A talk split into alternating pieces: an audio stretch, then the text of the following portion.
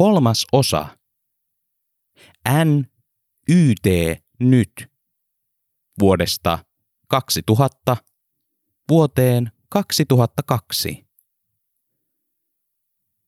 24. luku. 2000. Nauriskarin keväinen Yhdysvaltain matka oli ihana.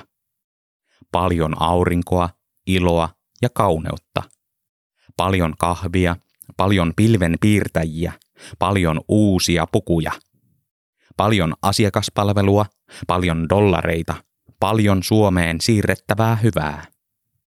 Paljon konsulttivierailuja kuunteluoppilaana, paljon ajatuksia, paljon mielenkiintoisia keskusteluja.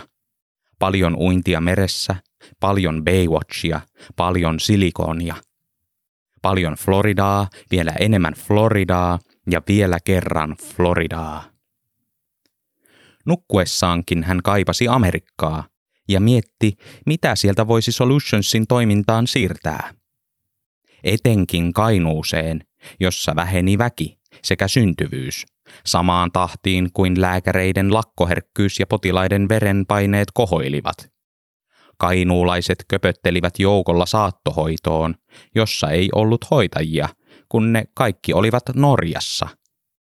Koko Kajaanin kaupunki seisoi savijaloilla, johon ei virrannut ulkomaista pääomaa millään.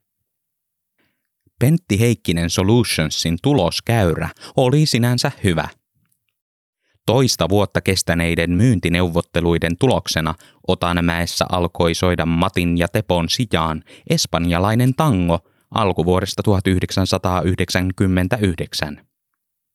Tästä hyvästä puheenjohtajatyöstä Solutionsille tuli muhkeat bonukset, ja Pentti sai itselleen lahjaksi punaiset flamenkokengät mutta menestykseen ei saanut tuudittautua.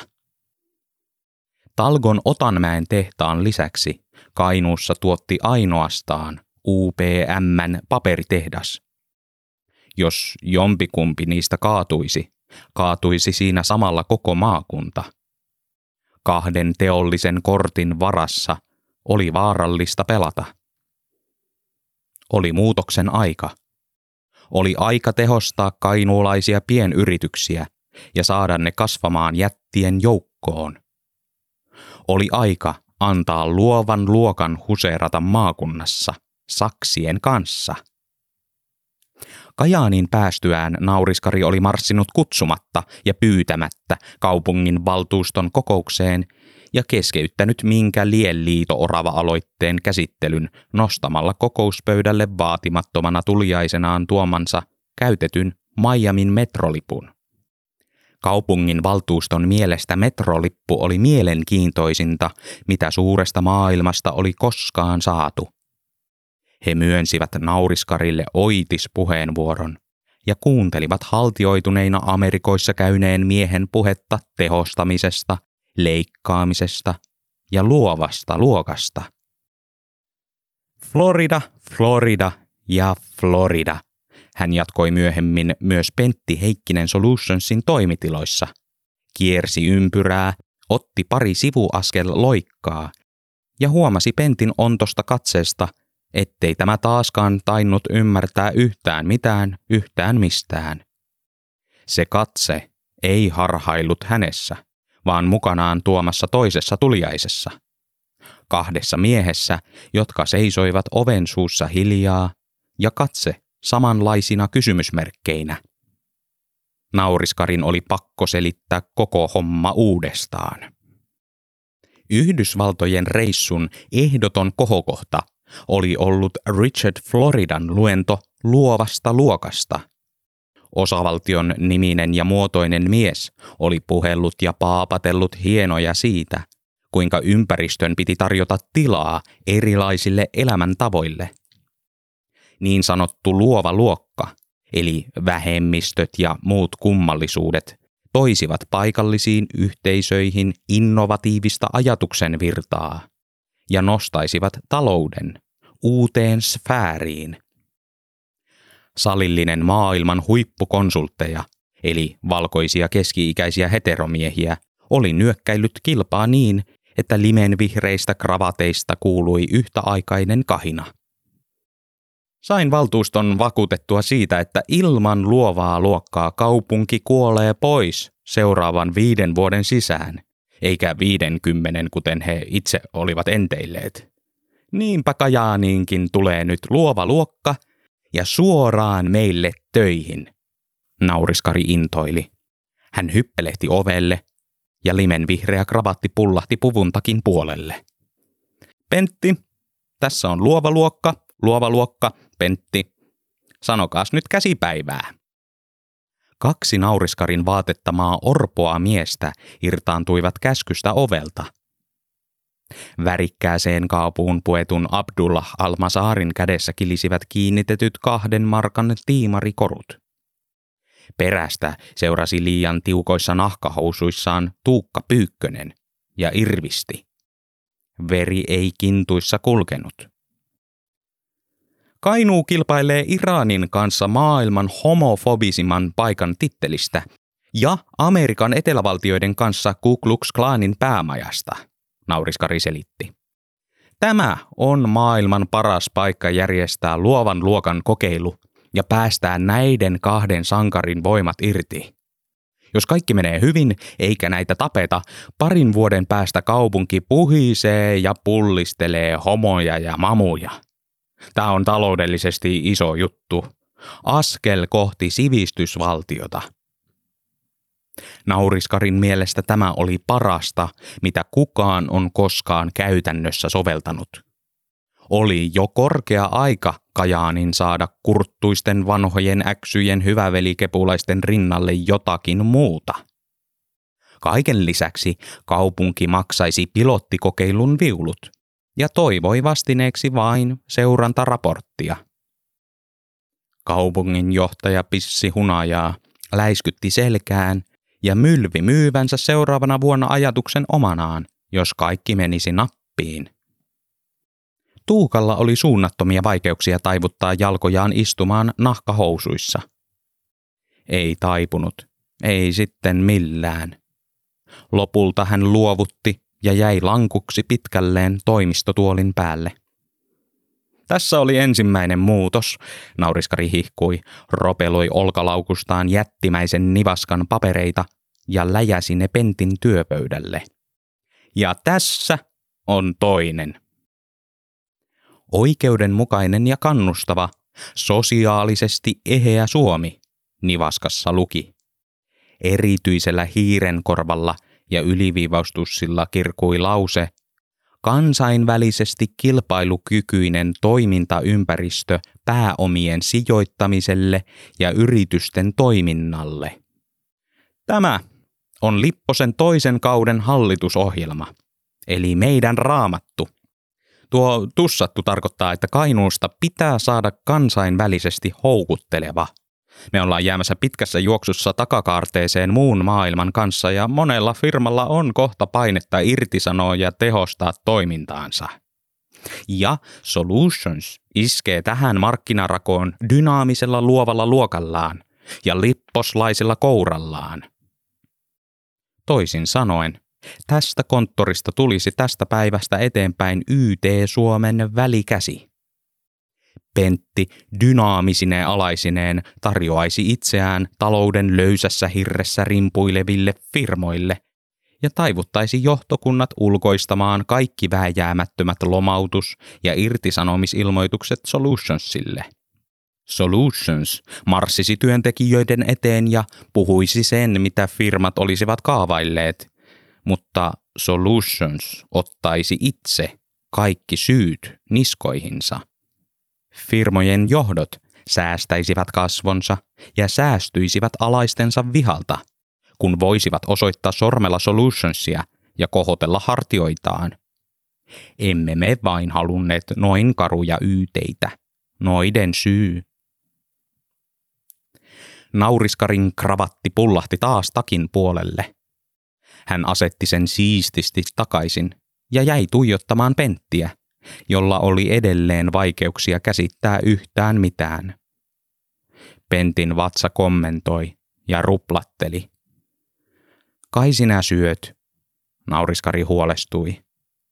Eli me olemme eräänlainen johtokuntien suojakilpi, Pentti väisti. Naulan kantaan, nauriskari hihkui, palasi aiheeseen ja selitti Solutionsista tulevan lyhyellä tähtäimellä Kainuun vihatuin firma, mutta pidemmällä tähtäimellä rakastetuin. Kun yhtiöt saisivat säästöjä, pystyisivät ne vakauttamaan omaa toimintaansa ja lopulta palkkaamaan lisää. Pieni kärsimyksen hinta kannatti kyllä maksaa. Hihat ylös ja hommiin. Niin nauriskari poistui ja jätti jäljelle luovan luokan ja keski-ikäisen esimiehensä, joka hetken Tuukan natinaa ja ähisemistä katseltuaan sanoi, että tämä voisi kyllä ottaa housut pois, mikäli niin oli parempi. Tuukka kiitti, kiskoi puolessa toista tunnissa pinkeät pöksyt yltään ja vaihtoi ne puvun housuihin. Abdullah huomasi Tuukan näyttävän peukaloa ja helisteli sitten itse kaikki korut ranteestaan. Sitten he siirtyivät tutkimaan Lipposen toisen hallituskauden ohjelmaa. Se oli järjetön mötikkä, kirjoitettuna järjettömillä sanoilla. Suomesta piti saada kilpailukykyinen ja Kainuusta piti saada halpa. Yhteistoimintaneuvotteluillako sellainen toteutuisi? Nauriskarin mukaan kyllä. Penttiä harmitti. Ei ihmisten irtisanomisissa ja yhteistoimintaneuvotteluissa ollut koskaan mitään hyvää, mutta nyt piti itse mennä ja toteuttaa niitä itse. Miksei Kainuu voinut olla vain parin kaivoksen uinuva kylä? Miksi piti aina vain parantaa ja tehostaa? Ei tuntunut hyvältä tällainen ollenkaan. Ja teki mieli mennä kertomaan Liisalle tästä kaikesta – mutta vasta toissa päivänä nähtiin. Ja silloinkin rahakuoren kanssa ja tunnin verran. Seuraavaan tapaamiseen oli vielä liki kuukausi. Pentti huokaisi raskaasti.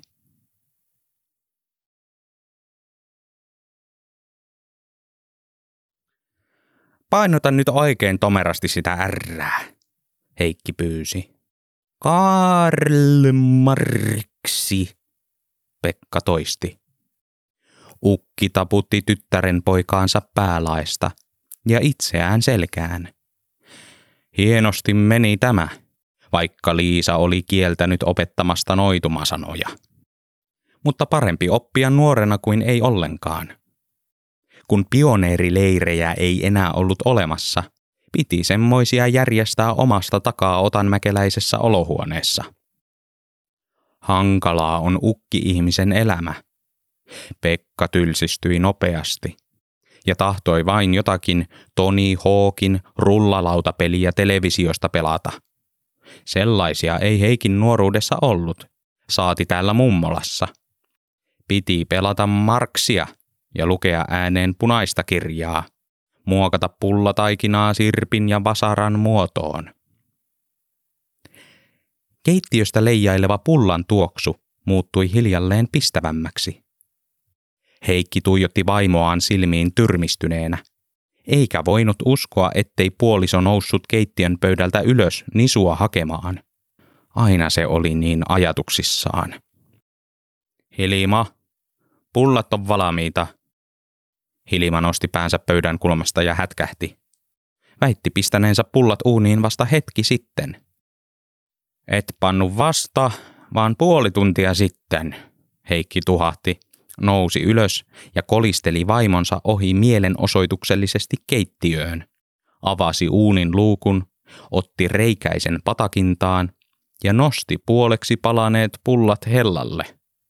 Taas sama juttu. Korventuneeksi meni.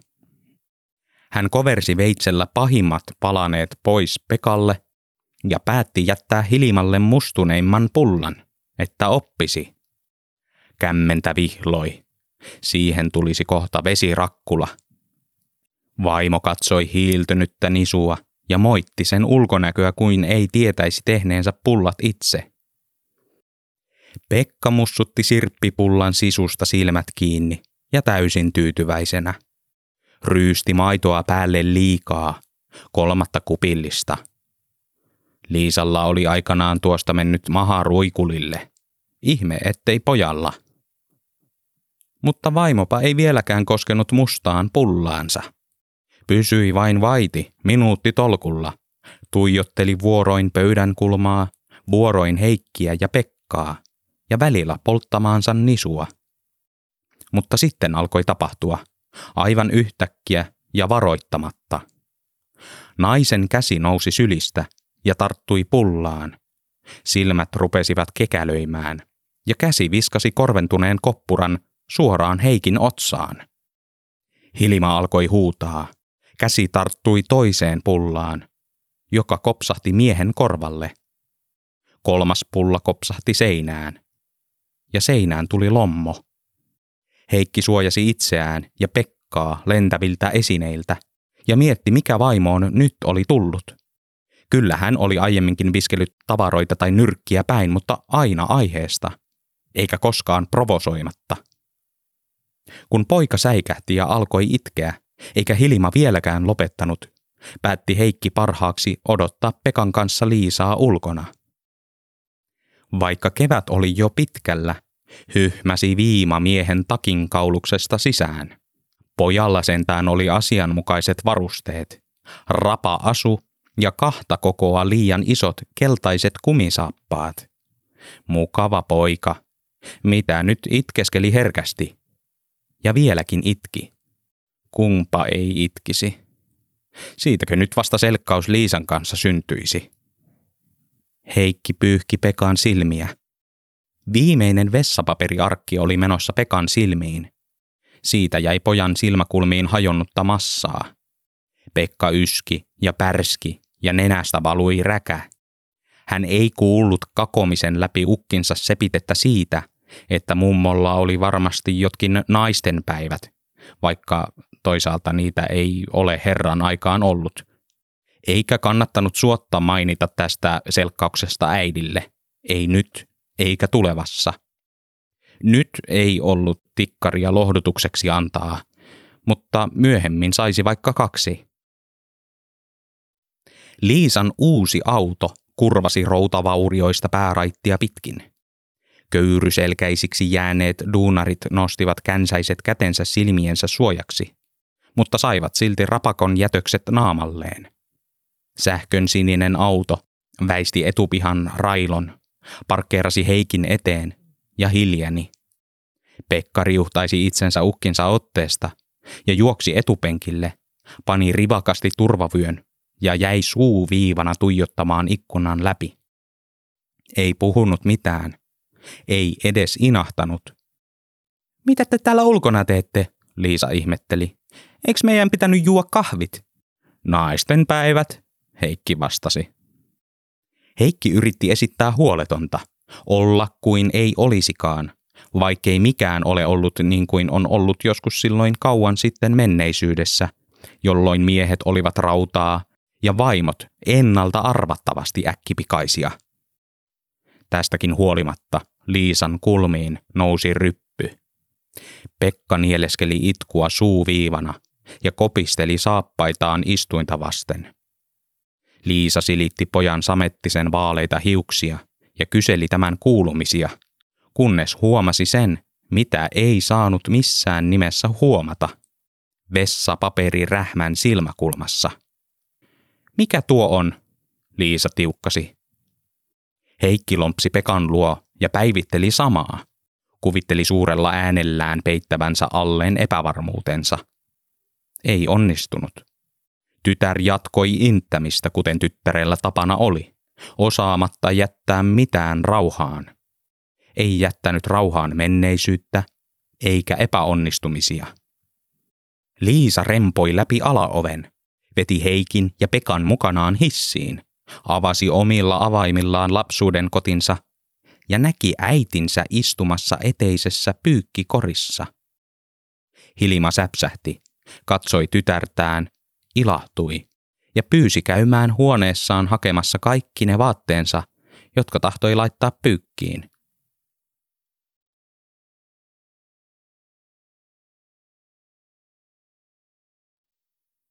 Siivouspalvelu Kuran kahvihuone muistutti lähinnä sikolättiä. Kahvinmuruja pöydällä, puoleksi syöty kampaviineri seinässä, mikroaaltouunissa kasvoi sieni. Pentti puhui siivouspalvelun väelle punainen pyykkipoika nenässään. Hyvä kuran väki. Pahoitellen joudumme ilmoittamaan, että konserni vähentää työntekijöitään. Viimeaikaisten taloussuhtanteiden johdosta supistustarve on 90 prosenttia työvoimasta. Toiminnan tehostaminen alkaa välittömästi. Työsuhteet päätetään viimeistään heinäkuussa. Yhtiö kiittää jokaista kuraa palvellutta miestä ja naista ja tukityöllistettyä ja toivoo kaikesta huolimatta lahjaämpärin lämmittävän. Ne löytyvät ulkooven vierestä roskakatoksen juuresta. Yksi per työntekijä. Kahvihuoneen väki tyrmistyi ja heitti solutionsia valkaisuaineella. Pentti luikki huoneesta tuukan suojaamana, yritti unohtaa näkemänsä työntekijöiden lauman ja ihmisten ilmeet. Hän toivoi kohtaavansa Liisan pian ja laski päiviä seuraavaan kuoreen. Vielä kolme viikkoa. Aivan liian pitkä aika siihen, että voisi kallistaa päänsä ja unohtaa murheet. Ystävää tarvittiin nyt. Reaktiot olivat työläisten toimesta odotettuja niin kuran kahvihuoneessa kuin muualla. Rapatessa roiskui. Koruliikkeen YT-kokouksessa Tuukan kurkkuun työnnettiin kultasormus. Kahden rinteen laskettelukeskuksessa sekä Abdullah että Tuukka pantiin jaloista roikkumaan hiihtohissiin. Syrjäisessä kyläkoulussa heitä iskettiin karttakepillä polvitaipeisiin. Tuuletin ja jätefirmassa heihin kohdistettiin suuremmat tuulettimet ja tuulettimiin viskattiin perheyrityksen isoimmat ulosteet. Luova luokka suojasi pentin ja otti itse vastaan kaikki iskut. Tämä oli luovan luokan tehtävä. He olivat ulkopuolisia, tarpeeksi erikoislaatuisia vihattavaksi. Solutions antoi firmojen esimiesten levitellä yhteistoimintaneuvottelukokouksissa käsiään ja sanoa, että ei tämä heidän syytä ollut, vaikka oikeasti oli. He olivat tyytyväisiä, ettei tarvinnut itse joutua alaisten vihan kohteeksi. Maksoivat tästä jopa Solutionsille bonusta. Bonus kyllä kelpasi, myös YT-neuvotteluissa saatujen fyysisten vammojen kanssa. Eikä Tuukan tarvinnut ostaa kihlasormusta kumppanilleen. Kolmen miehen toimisto tuli ensimmäisen työviikon jälkeen rahallisesti toimeen paremmin kuin Pentti oli edelliseen viiteen ja puoleen vuoteen tullut. Luova luokka oli pirteä ja vihattu tuulahdus kainuulaisten arkeen, ja siitä oli saatava jotenkin vielä enemmän irti. Yhteistoimintaneuvotteluissa kiertäminen oli rahallisesti ansiokasta hommaa, mutta puskamarkkinointi turhauttavan hidasta. Seuraavana päivänä Tuukka sai idean maksimoidakseen tulot. Hän soitti Pentin ohi nauriskarille, kertoi ajatuksensa ja rapisutteli käsissään nahkahousuja, että nauriskari luulisi niiden olevan päällä. Etelä kuunteli Tuukan idean, kiljahti, huusi ja lopulta karjui Pentin puhelimeen ja kertoi sitten huuto itku iloiten, että kuukauden työntekijä on homo, että teetäpä Pentti taulu Pentti ei ollut varma idean laadusta, mutta toteltava oli. Tuukan ehdottama idea pantiin täytäntöön jo samana iltana. Solutions käveli kuvakeskus Häyrysen studioon, jossa Pentti sai vesurin käteensä, silmiinsä häikäisevän lampun ja luovan luokan molemmille puolilleen. Häyrynen räppäsi kuvat, kehitti pika pikaa ja lähetti ne jokaiseen mahdolliseen maakuntamediaan digitaalisena. Tuntia myöhemmin järjestettiin lehdistötilaisuus. Topparin sirkka naputti lehtiötä ja kirjoitti sen, minkä nauriskari ja elinkeinoelämän keskusliitto oli pyytänyt. Myös maakuntaradion toimittaja haastatteli Solutionsia, mutta enimmäkseen haastatteli etelästä paikalle pikana lentänyttä televisiouutisväkeä. Miltä tuntui olla Kajaanissa, toimittaja kysyi. Oliko Lauri Karhuvaara oikeasti niin lupsakka? Helsinkiläinen puomimies hätisteli kainuulaismedian nurkkaan jättimäisellä mikrofonilla, jota toimittaja luuli ylen syöneeksi ja äkäiseksi minkiksi. Tämän jälkeen minkki siirtyi pentin yläpuolelle. Auttavatko YTt Kainuun talouskasvua? Etelän toimittaja kysyi. Kyllä kai, Pentti vastasi ja tuijotti jättipuomia. Valtakunnallinen uutisjuttu ehti kymmenen uutisiin. Juttua alustanut uutisankkuri puhui samaan aikaan sekä vakuuttavasti että rauhallisesti. Kainuulainen yritysten konsultointiyhtiö Pentti Heikkinen Solutions on lanseerannut uuden tavan nostaa jo vuosikymmeniä kuilun partaalla horjunutta maakuntaa. Operaatio N YT nyt hakee uutta vauhtia talouskasvuun. Uutisjuttu siirtyi Kajaaniin ja Solutionsin toimistoon. Naisääni maalasi kuvan muuttotappio kaupungista, jonka pelastajat istuivat vaatimattomina vaikean tehtävän edessä. Operaation tähtäimenä on saada kaikki kainuulaisyritykset talkoisiin, eli ulkoistamaan yhteistoimintaneuvottelunsa Solutionsille. Porkkanana yrityksille tarjottiin paljousalennusta. Tämän jälkeen kuva leikkaantui Pentin vaivalloiseen yritykseen nousta säkkituolista. Silloin naisääni mainitsi, kuinka tämä mies, jos kuka, tietää miten Kainuu nousee. Itse haastattelupätkät olivat lyhyeksi silputtuja muutaman sanan vastauksia. Luovan luokan asemaa korostettiin ja Abdullahilta kysyttiin englanniksi, monestiko tässä kaupungissa oli ennättänyt tulla jo turpaan. Vähemmän kuin kotimaassa, kuului vastaus. Kun Pentti Heikkiseltä kysyttiin, pitäisikö työläisten nyt pelätä työnsä puolesta, antoi hän erittäin suoran vastauksen. Pentti näki itsensä leveänä televisiossa, katsomassa ylös ja sanomassa sanat kysymykseen, joka ei ollut edellä mainittu kysymys.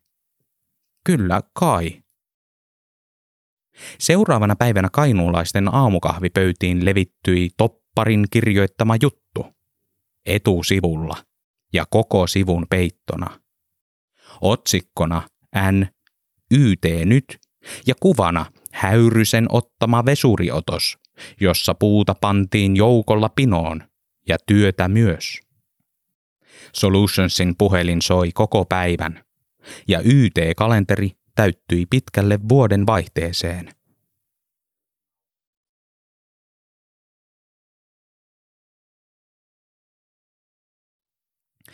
Terveyskeskuksen päivystyspuhelimen nainen puuskahti, ettei pyykkikorissa istuminen ollut mitenkään kiireellinen tapaus. Vasta viime viikolla hän oli itse polttanut makaronilaatikon pohjaan, kiukustunut ja lotkaissut turpaan televisiota, joka oli kaatunut ja särkynyt. Käsi vuoti verta, mutta tuliko sen tähden itse terveyskeskukseen? Ei. Puolet lääkäreistä oli lakossa ja toinen puoli deekiksellä, joten turhaan tekin tuli sitten. Hän lopetti puhelun ja jätti Liisan turhaan huhuilemaan.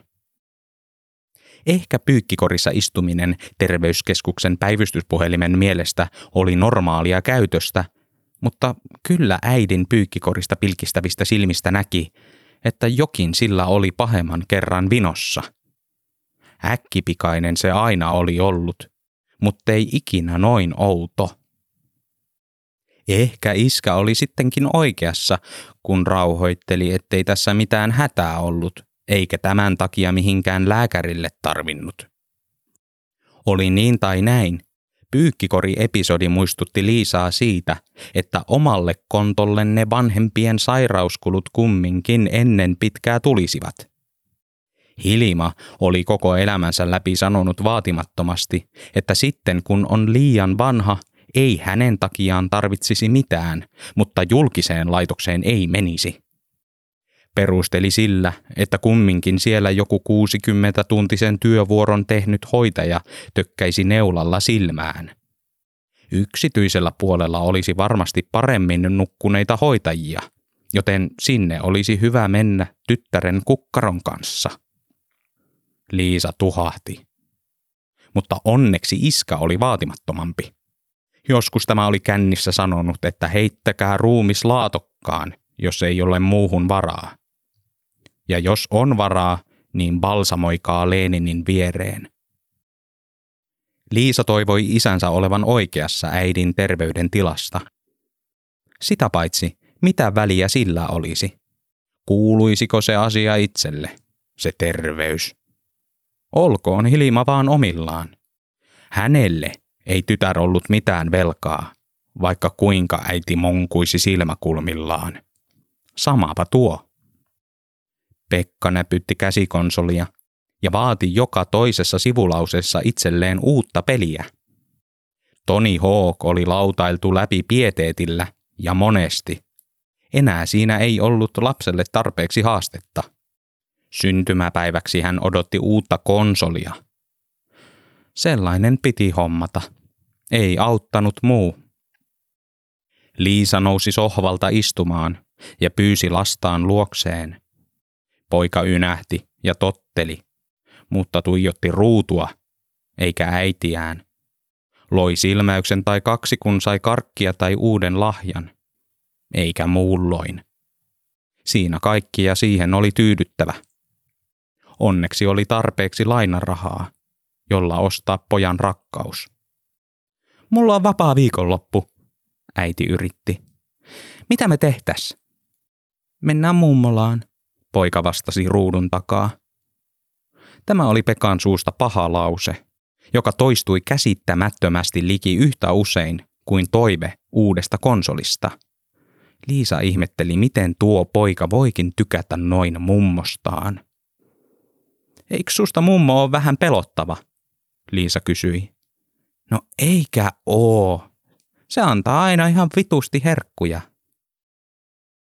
Liisa ei järkytykseltään jaksanut korjata viisivuotiaan kielen käyttöä. Hän uskoi, että mummo oli kääntämässä Pekkaa itseään vastaan. Aina oli osannut manipuloinnin taidon. Hilma oli joskus itseäkin yrittänyt saada iskää vastaan, kun iskä remelsi ties missä. Oli tuijottanut silmäkulmillaan ja väittänyt iskän tuhonneen sekä avioliiton että Liisan juopporetkillään. Vuosiksi sitä oli uskonut ja alistunut niille äidin loputtomille korvapuusteille. Kamala jatkoajatus hiippaili Liisan päähän. Jos äitiä ei vanhuuden päivien varalta auttaisi, olisiko sillä tarpeeksi voimia kääntää Pekka itseä vastaan? Varmasti olisi.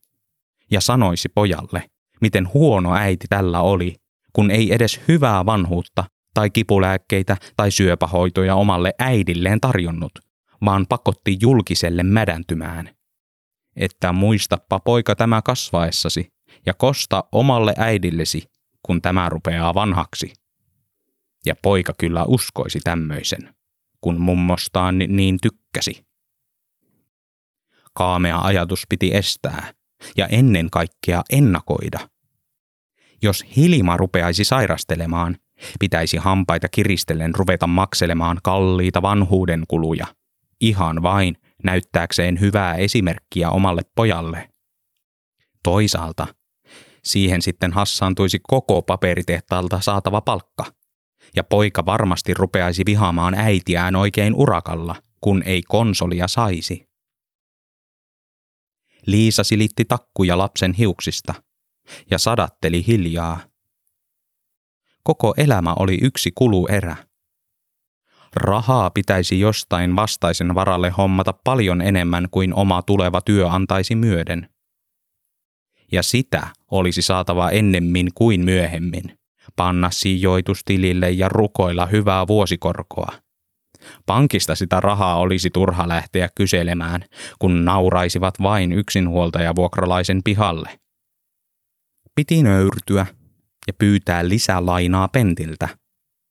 Vaikka se halaisi omituisesti ja istuisi taas hiljaa kuin tatti, hyrisisi itsekseen ja muutenkin outoilisi koko tunnin läpi.